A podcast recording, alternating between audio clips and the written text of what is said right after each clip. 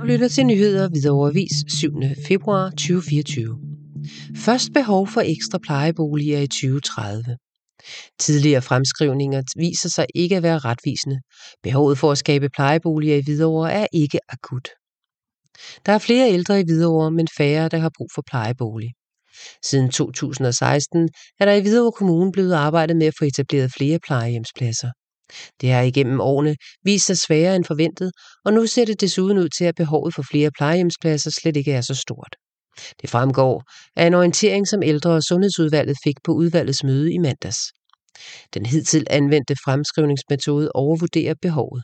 Derfor er anvendt en ny metode, der forsøger at korrigere for et faldende plejehjemsbehov trods et stigende antal ældre.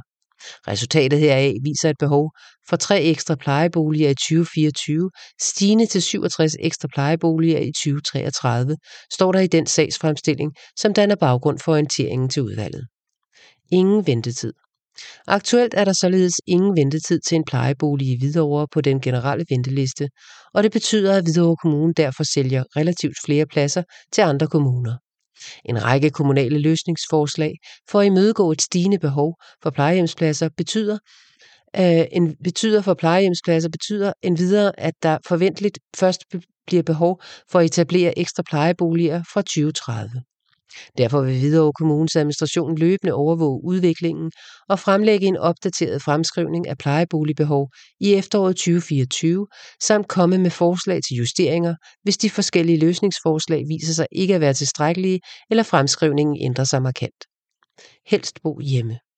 Da Hvidovre Kommune tog fat på problemstillingen i 2016, var det på baggrund af en rapport fra daværende Kora, nu Vive, her viste Koras øh, fremskrivning for 2015 et behov på ekstra 65-90 boliger i 2025. Efterfølgende er behovet fremskrevet flere gange, men disse mest almindelige mekaniske fremskrivningsmetoder har kunne konstateres at afvige meget fra det faktiske behov. Kura Bi-bolig muliggjort en, et korrekt datagrundlag og viser et ekstra plejeboligbehov på fire plejeboliger i 2024, stigende til 99 i 2033, skriver Hvidovre Kommunes administration i sagsfremstillingen til ældre- og sundhedsudvalget. Helt konkret fik 149 borgere i 2023 bevilget en plejebolig, mens 14 borgere fik afslag. Det svarer til, at 91 procent fik bevilget en plejebolig i Hvidovre Kommunes i Hvidovre Kommunens administration forklarer det faldende behov for plejeboliger med flere faktorer, blandt andet specialiseret tilbud for Hvidovre Kommunes hjemmepleje. De fleste foretrækker at bo i eget hjem så længe som muligt. Dette ønske imødekommes blandt andet ved, at hjemmeplejen har lavet en struktureret organisering af den demensfaglige ledelse og kompetenceudvikling på området, fremgår det af sagsmaterialet lytter til nyheder ved overvis 7. februar 2024. Strandmarkens fritidscenter bliver ikke plejehjem. Undervejs i processen med at finde flere plejehjemspladser, blev det besluttet at omdanne Strandmarkens fritidscenter til plejehjem. Den beslutning blev dog afgjort omgjort ved indgåelsen af budgettet for 2024. Forlispartierne budgetaftale 2024 er enige om, at omkostningerne forbundet med hjemfaldspligt og tillægskøbssum betyder, at Strandmarkens fritidscenter centergrunden ikke skal benyttes til formål, som betyder, at hjemfaldspligt skal indfries. Dermed vil der ikke blive opført et nyt plejehjem på grunden, lyder det fra Hvidovre Kommune. Du lytter til nyheder Hvidovre Avis 7. februar 2024. Ny mobbesag. Præstemoseskolen har efterlevet påbud. Den nationale klageinstans mod mobning lukker sag efter skoles indsats. Præstemoseskolen har nu efterlevet det påbud, skolen fik i december. Derfor har den nationale klageinstans mod mobning, DCUM, nu lukket sagen. En sag som oplevet mobning er en sag, der skal tages alvorligt. Det har Præstemoseskolen gjort, og selvom det lidt uventet endte med et påbud til skolen, så har forløbet betydet, at der er arbejdet seriøst med nogle forhold i en konkret klasse, der ikke var helt som den skulle være. Det kan vi som udvalg kun være tilfredse med, siger formand for Børne- og Uddannelsesudvalget Sara Benson. Hun glæder sig over, at sagen også har givet anledning til, at alle kommunens skoleledere har haft lejlighed til at drøfte, hvordan skolerne kan forebygge, at der kommer lignende påbud en anden gang. Sagen på Præstemoseskolen startede i juni måned sidste år med en forældreklage om mulig mobning. Skolen gav forældrene delvist medhold i klagen, men mente ikke, at der var tale om mobning. DCUM ændrede skolens afgørelse, da den nationale klageinstans mod mobning ikke syntes, at sagen var tilstrækkeligt undersøgt. Det førte i december til et påbud om at undersøge sagen nærmere med en frist 17. januar. Præstemoseskolen har på baggrund af påbuddet iværksat en handlingsplan og arbejder videre med blandt andet at bringe larm, uro og unødvendige elevkommentarer til ophør i den klasse, det drejer sig om. Både forældre og elever er orienteret om indholdet af handlingsplanen og dens tiltag. På den baggrund har DCUM nu valgt at lukke sagen på Præstemoseskolen, fordi skolen har efterlevet det påbud, den fik. Du lytter til nyheder Hvidovrevis 7. februar 2024. Ny vej- og parkchef med erfaring fra vej- og planlægningsområderne. Thomas Dyr kommer fra en stilling som chef i teknik- og miljøforvaltning i Københavns Kommune. Center for Trafik og Ejendomme har ansat Thomas Dyr som ny vej- og parkchef. Han er i dag enhedschef i teknik- og miljøforvaltning i nabokommunen kommunen København og har desuden erfaring fra blandt andet Rambøl, hvor han har arbejdet med trafikplanlægning og mobilitet. Thomas Dyr er 45 år og er kandidat i kulturgeografi fra Københavns Universitet. Han har desuden en master i Urban Management og fra Rotterdam. Han har erfaring med rådgivning og ledelse blandt andet for private virksomheder, Atkins, i dag Systra og Rambøl. Siden 2020 har han været enhedschef i teknik- og miljøforvaltning i Københavns Kommune og har der stået i spidsen for to forskellige enheder, først for vejgenopretning og senest, og senest siden 2023 for container- og gravertilladelser. Jeg glæder mig til samarbejde med Thomas Dyr, som bliver en chef, der både forstår vej- og parkområdet, og han kan fastholde en fortsat sikker og robust drift af området. Samtidig har han et godt blik for at udvikle området på en kvalificeret og innovativ måde. Og udvikling har vi brug for med de store dagsordner, vi står overfor. Eksempelvis i forhold til hele klimaområdet med CO2-reduktion, biodiversitet, klimasikring, bæredygtig mobilitet, som vi arbejder på i kommunen, og som deltager i tværgående kommunale og statslige infrastrukturprojekter med motorvejsudvidelser, støjudfordringer samt ønsker til overdækninger. Metro og BRT, siger Centerchef for Trafik og Ejendomme i Hvidovre Kommune, Anne Pallesen. Den nye vej- og parkchef har fra sine ansættelser i Københavns Kommune relevant erfaring med politisk betjening, borgerhenvendelser, koordinering og samarbejde med eksterne bygherrer og entreprenører og internt i kommunen. Ligesom han kan håndtere de borgerinddragede i processer. Jeg glæder mig vanvittigt meget til at komme i gang og møde mine nye kolleger i Vejer og Park, og ikke mindst komme ind i de mange kerneopgaver, der dagligt løses. Jeg har god erfaring med nogle af områderne, Vejer Park dækker, og så kommer jeg til at lære en masse nyt. Det bliver spændende, og det er noget, jeg ser frem, ekstremt meget frem til. Så glæder jeg mig også til de mange samarbejder, der venter med mine kommende mange nye kolleger andre steder i kommunen sammen med det politiske niveau. Thomas Dyr bor i Hvidovre med sin hustru og parres til sammen tre døtre. I fritiden er han flittig bruger af Hvidovres grønne områder, når hunden skal luftes. Thomas Dyr starter som vej- og parkchef i Hvidovre Kommune den 1. marts 2024. Du lytter til nyheder Hvidovre Avis 7. februar 2024. Forslag om tilskud til hjemmepasning belyses.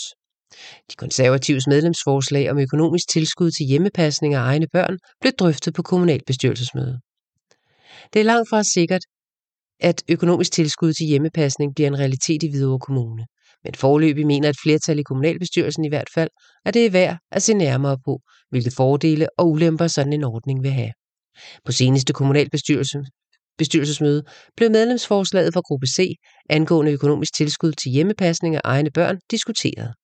Af referatet fra mødet øh, fremgår det, at kommunalbestyrelsen besluttede at sende medlemsforslaget til behandling i både børne- og uddannelsesudvalget og senere i økonomiudvalget. For forslaget stemte C, F, liste H, gruppe Ø, E og Martin Amby. Imod stemte gruppe A og Ø. Det konservative Folkeparti fremsatte medlemsforslaget, der ønsker en drøftelse af muligheden for at tilbyde økonomisk tilskud til hjemmepasning af egne børn. Baggrunden for forslaget skal findes i konservativs ønske om hjemmepasning i Hvidovre Kommune, samt partiets ønske om at styrke familiepolitikken. I budgetprocessen for 2024 anmodede det konservative Folkeparti om økonomiske beregninger for hjemmepasning af børn. Det resulterede i et notat, hvor det blev påpeget, at hjemmepasning ikke er en del af budgettet for 2024. Konservative argumenterer for, at selvom lokale myndigheder ikke kan diktere bar barselsregler, så har en kommune mulighed for at yde økonomisk støtte til forældre, der ønsker at passe deres børn derhjemme. Partiet påpeger endvidere, at muligheden er til stede i 82 ud af 98 kommuner i Danmark. Men desværre ikke videre står der i forslaget. Gruppe C foreslår, at der i behandlingen af deres forslag indgår fordele og ulemper ved hjemmepasning, samt at økonomiske konsekvenser drøftes. Herunder statistisk øh, for sammenlignelige kommuner, der har hjemmepasningsmulighed, barnets udvikling, krav til danskkundskaber for hjemmepassere og kommunernes tilsynspligt. Da forslaget har økonomiske konsekvenser, foreslås det også behandlet i økonomiudvalget. Diskussionen i økonomiudvalget bør fokuseres bør fokusere på de økonomiske implikationer, herunder færre skatteindtægter og udgifter til institutioner, der potentielt kan mangle børn som følge af forslaget. Målet er at få sagen behandlet inden sommerferien 2024, så en eventuel implementering kan indarbejdes i budgetprocessen for 2025, står der i medlemsforslaget. Du lytter til nyheder ved Overvis 7. februar 2024. Støtteforeningen Hvidovre har imponeret. Nu generalforsamling efter første succesår. Efter mere end et års imponerende virke under det nye navn, Støtteforeningen Hvidovre, gør man nu klar til den ordinære generalforsamling mandag den 19. februar kl. 18.30 i Bibliotekscaféen. Den dynamiske formand Per Willumsen fortæller, at han ser frem til generalforsamlingen og håber på et rimelig godt fremmøde af foreningens ikke færre end 540 medlemmer. Jeg glæder mig også til at præsentere medlemmerne for den udvikling og succes, som Støtteforeningen Hvidovre er blevet, er blevet tilføjer formanden. Under punktet formandens beretning vil der blive redegjort for året, der gik, og det er ikke så let, der er sket. Peter Willumsen løfter gerne en lille fli af beretningen. Donationer for over 200.000. Udover navneforandringen til Støtteforeningen Hvidovre, har året, blevet, har året budt, blandt andet budt på donationer på over 200.000 kroner, et stort beløb i forhold til tidligere donationer. Det er til med donationer, der breder sig ud i flere retninger, herunder hospital, plejecentre, børneinstitutioner, sportsklubber med mere. Hvidovre Kommunes godkendelse af Støtteforeningen Hvidovre som kulturel forening, en forening, der er ved at finde sit ståsted.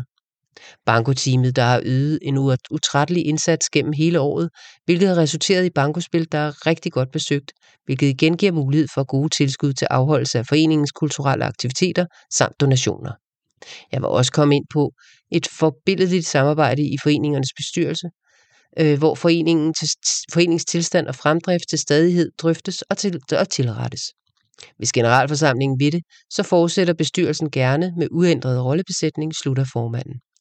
Generalforsamlingen vil selv sagt også blive præsenteret for et yderst tilfredsstillende regnskab, et regnskab, der for øvrigt kan ses på, på hjemmesiden. Som nævnt afholdes generalforsamling i Bibliotekscaféen mandag den 19. februar kl. 18.30, hvor der er døråbning kl. 18, og man serverer kaffe, te, kage og en lille forfriskning. Lytter til nyheder ved Overvis 7. februar 2024. De spiller hjernen stærk. På fredag den 9. februar er der fokus på fællesskabet og hjernegymnastik i Hvidovre Kommune, hvor skolerne fejrer skolernes skakdag, hjernens motionsdag. 1665 elever fra ni skoler i Hvidovre spiller hjernen stærk på skolernes skakdag, hjernens motionsdag, på fredag den 9. februar. Der står pistolskak, actionskak og venskabsskak på skoleskemaet på årets mest tænksomme og rolige skoledag, hvor, 5.000, nej, hvor 56.124 elever deltager på landsplan.